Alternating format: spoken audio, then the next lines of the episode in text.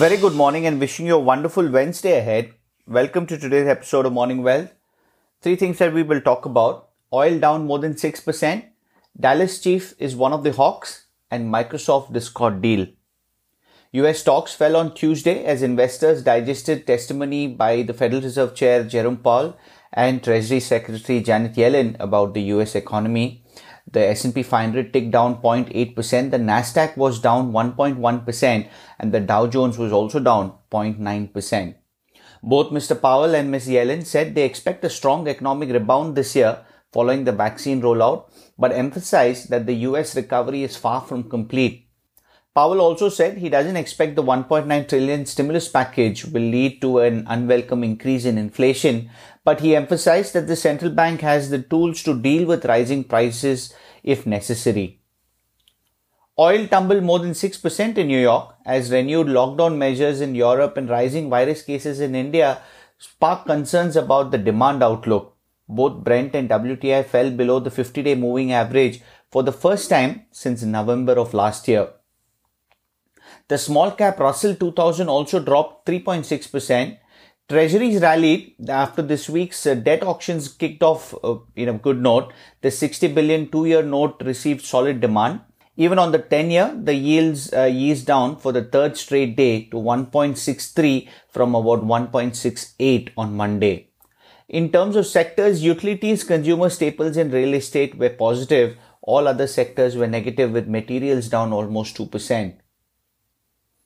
Canada's loonie pair losses after the central bank announced that it is winding down its emergency liquidity programs as market functioning improves. The dollar strengthened against every G10 pair but the yen. Asian equity futures are pointing to a lower open. In other markets, the Euro Stoxx 600 edged down 0.2% led by losses in travel stocks. The German government imposed another four week lockdown with restrictions over the Easter holiday. Among European equities, Swedish automaker Volvo tumbled 7% after saying that the global chip shortage prompted it to reduce production in the second quarter. In Asia, most benchmarks declined by the close of trading. Shanghai dropped about 0.9%. Hong Kong fell about 1.3%. India's Nifty was higher by 0.53%. The New Zealand dollar depreciated 1.9% against the US dollar after the government put forward a plan to cool the housing market through changes to tax incentives. House prices have seen double digit growth last year, but these measures could slow the economy as well. Some important comments from one of the hawks from the FOMC. Robert Kaplan told CNBC he is one of the policymakers who advocated for a rate hike at last week's meeting. He sees inflation at 2.25 to 2.5% this year. He said he is not a supporter of using monetary policy to affect the yield curve and expects the 10 year to rise further to about 1.75 to 2% watch out for more such comments from FOMC members. It's, it's, a busy week this week with a lot of Fed speak happening. In terms of other corporate action in the US, Viacom CBS dropped about 9.1%. The media conglomerate said that it would sell 2 billion of common shares and 1 billion of preferred stock. Cruise line shares are falling amid doubts about the upcoming summer season. Carnival Corp dropped about 7.8% and Royal Caribbean also fell by 5.6%. Results from Adobe. Adobe's 3.72 billion revenue forecast for the current quarter topped the 3.69 billion estimate. It raised its fiscal year revenue forecast to about 15.45 billion from 15.15 billion and said sales in its main digital media segment could increase 22% after earlier projecting a 19% growth.